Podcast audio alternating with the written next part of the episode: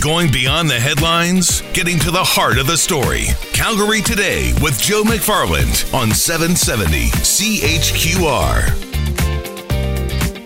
Good Tuesday afternoon. Hope you had a nice long weekend. It was a chilly long weekend, but it was kind of nice to be able to, well, maybe have nothing on your calendar. So hope you enjoyed it. And thanks for hanging out with us this afternoon.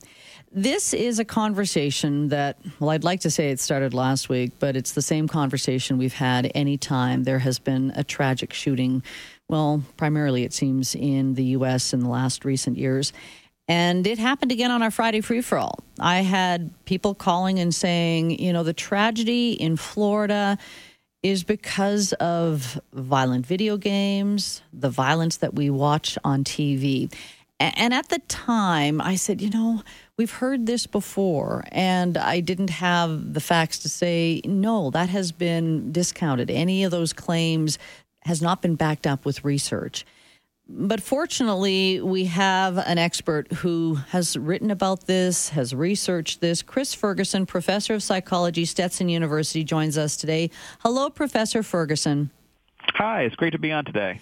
Uh, I mean, it was tragic. Obviously, you as an American would be uh, pretty upset about what happened in Florida. Were you surprised, though, right away? It seems we have that knee jerk reaction of it's because of violent video games that this happened. No, it, it certainly is a common theme that comes up, uh, particularly when a uh, perpetrator is a young male. And you can kind of see how this works in the United States and, and other places where, you know, unfortunately over the last year we've had a few high-profile shootings, um, some that were committed by older men, some that were committed by younger men or, or boys. Uh, so you can kind of contrast the shooting in Las Vegas back in October, for instance, which was you know, perpetrated by a 50-something-year-old male.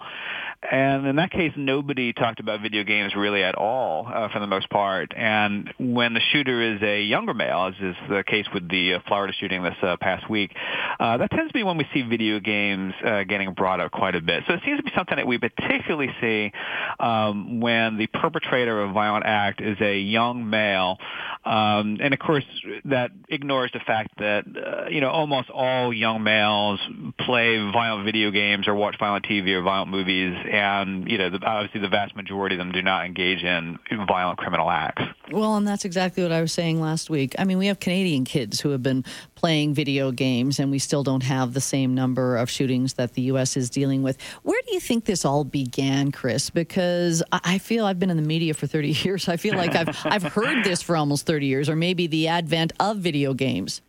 Yeah, sure. I mean, I mean, this, this really kind of traces back all the way through history. I mean, you can actually see or read, obviously, read accounts of even the uh, you know ancient Athenians talking about Greek plays, the same plays we now force kids to to read in, in high school, kind of talking about them in the same way. The idea that you know exposure to media is desensitizing or causes delinquency or other types of, of issues. So it's kind of an old story, and we've seen it throughout the 20th century in the West. You know, with everything from Elvis Presley and comic books in the 1950s to rock music music in the 80s and Dungeons and Dragons and now onto video games. And of course, we're seeing even more now with, you know, smartphones and social media. So it's just kind of this ongoing cycle we tend to see that, uh, you know, particularly for, you know, older adults, older adults tend to look for things that are wrong with younger generations mm. and can explain, you know, why they perceive, sometimes inaccurately, that younger generations are worse than they themselves were when, you know, they were young. So, you know, know, in the United States, of course,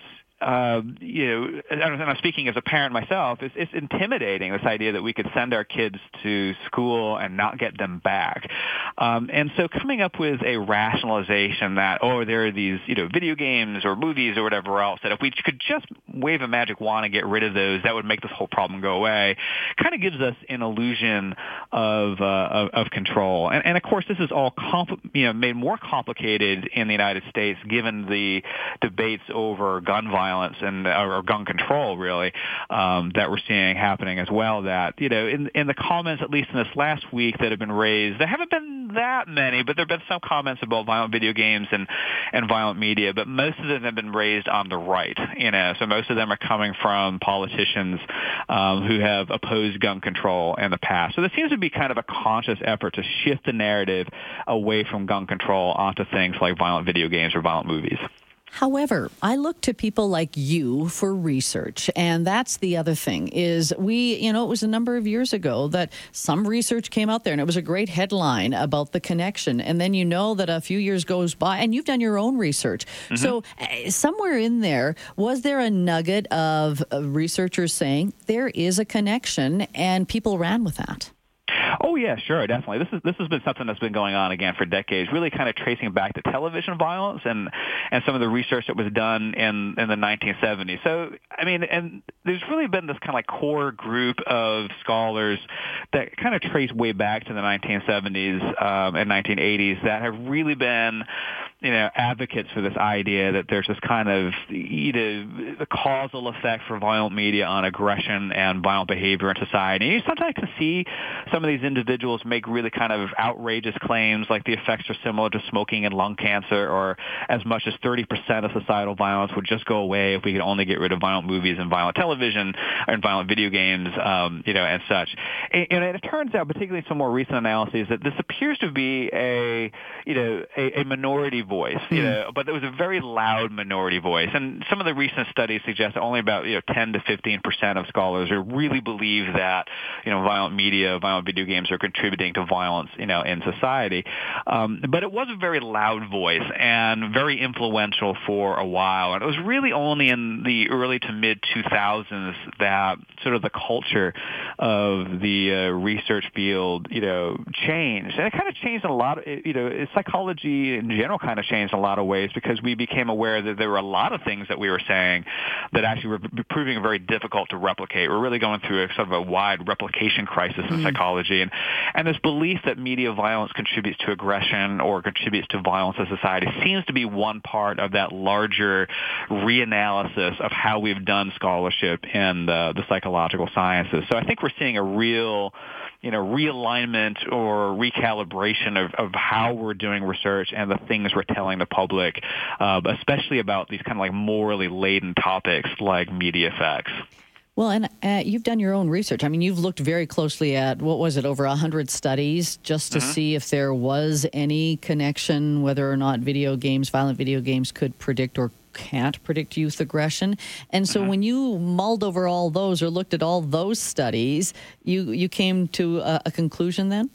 Yeah, there there really wasn't you know any any evidence from these studies that playing violent video games was contributing to uh, aggressive behavior or violent behavior among youth, uh, nor was it making them less empathic or less pro-social uh, towards other individuals. So there really it wasn't this clear you know body of research that would support these kinds of beliefs that we have. Now you sometimes do find like individual differences between studies. So you know, you may find a few studies that suggest that these effects exist, and and one of the things that seems to happen is that they sometimes get more news attention. That was actually one of the analyses we did is that sometimes the bad news gets more news media attention um, than does the good news. And that can sometimes leave in the public imagination that there's more evidence to support these kind of scary beliefs than there actually uh, there actually is. But yeah, the, the really the bottom line is certainly when we're talking about like violent crimes or bullying or assaults or things like that, there really doesn't seem to be evidence to suggest that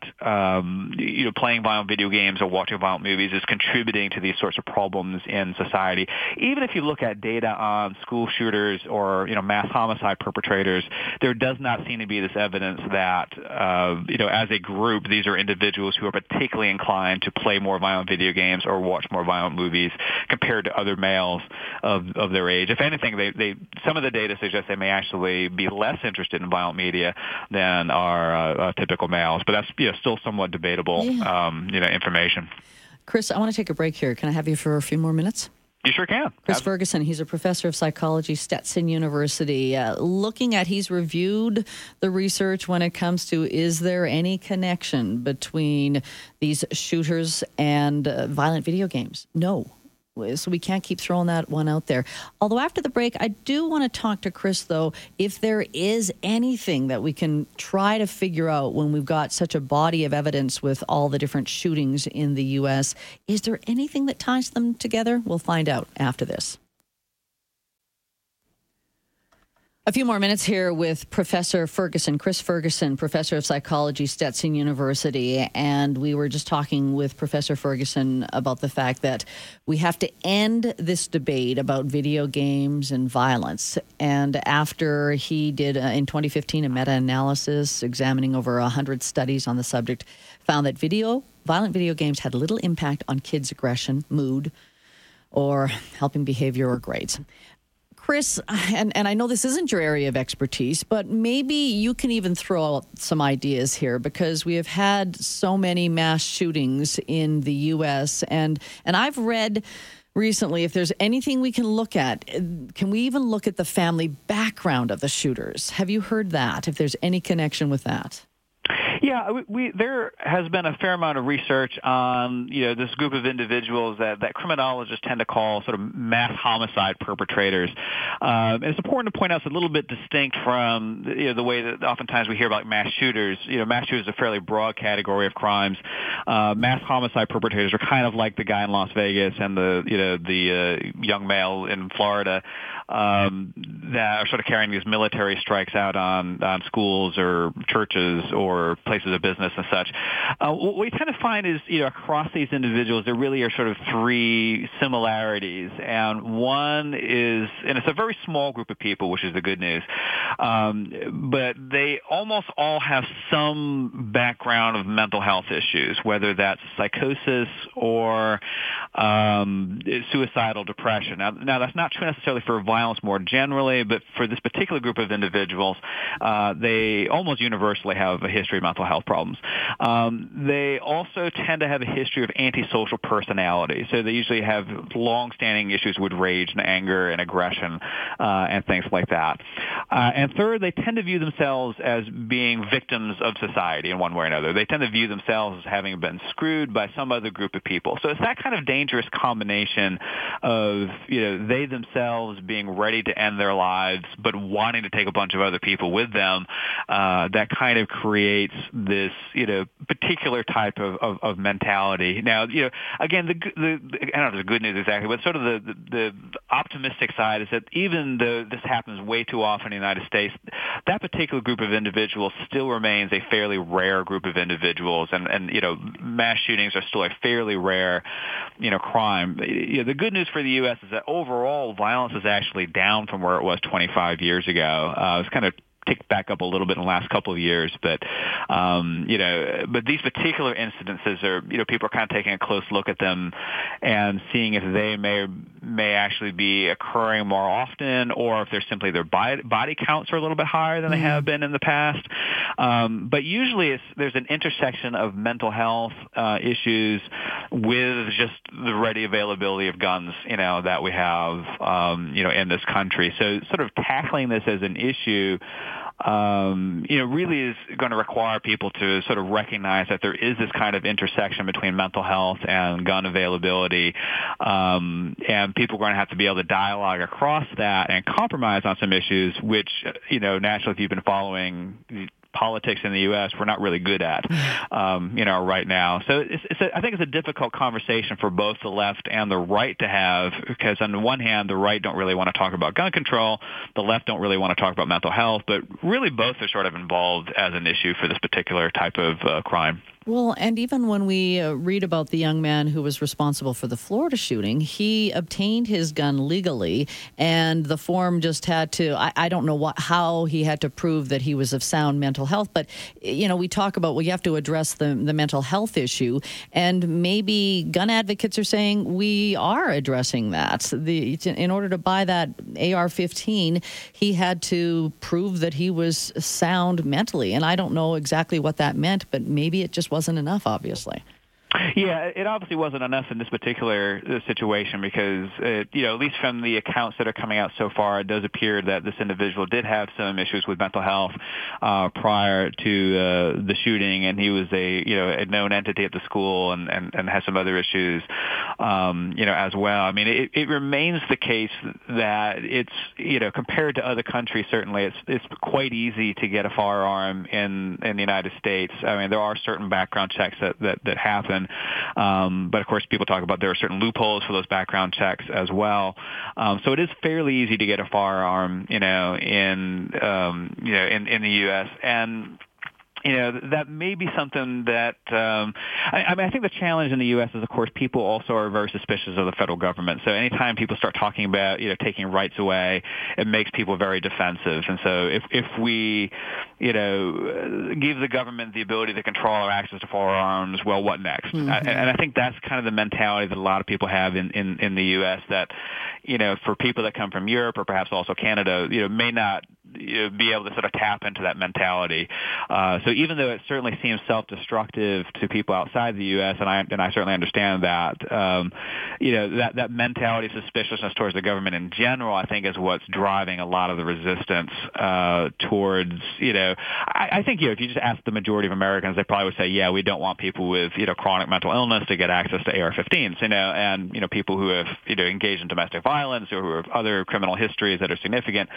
You know, I think you probably actually do find a fair amount of agreement on a lot of those points among you know most Americans. So it's just a matter of well, how do we then sort yeah. of turn that over to government control and trust the government that they're not going to then expand their control over other issues. And you know, so I'm, I'm not saying I agree with that. I'm just saying I, I'm just trying to kind of explain the mentality that a lot of Americans have around you know what from my colleagues in Canada and Europe tend to say see as a very common sense thing. Yeah. We should just get rid of guns. I know, obviously. Um, but we, we know it's a different culture for sure, Chris. I, and thanks yeah. so much for having the conversation. I'm just glad I was able to bring you on to talk about no connection between violent video games and violence. Thanks so much. Oh, it was great to be on. Be happy to be on anytime. You bet. Chris Ferguson, professor of psychology, Stetson University. I do have a couple of phone calls as well, but I want to take a break for news, and I've got some texts coming in as well. I do want to switch topics, but I want you to have your chance to share your opinion as well, and we'll we'll do that after the news. Four zero three five. What is it? I've been on holidays for uh, 403 974 8255. See what happens when I get four days off? We're back after this. For most of us, crime is something we see on the news. We never think it could happen to us until it does. Loved ones are gone, and for the survivors, the scars will never heal. I'm Nancy Hixt, a senior crime reporter for Global News. And on this season of Crime Beat, I'll take you inside some of the most serious crime stories I've covered. Season 6 of Crime Beat is available now on Spotify, Apple Podcasts, Amazon Music, and all podcast platforms.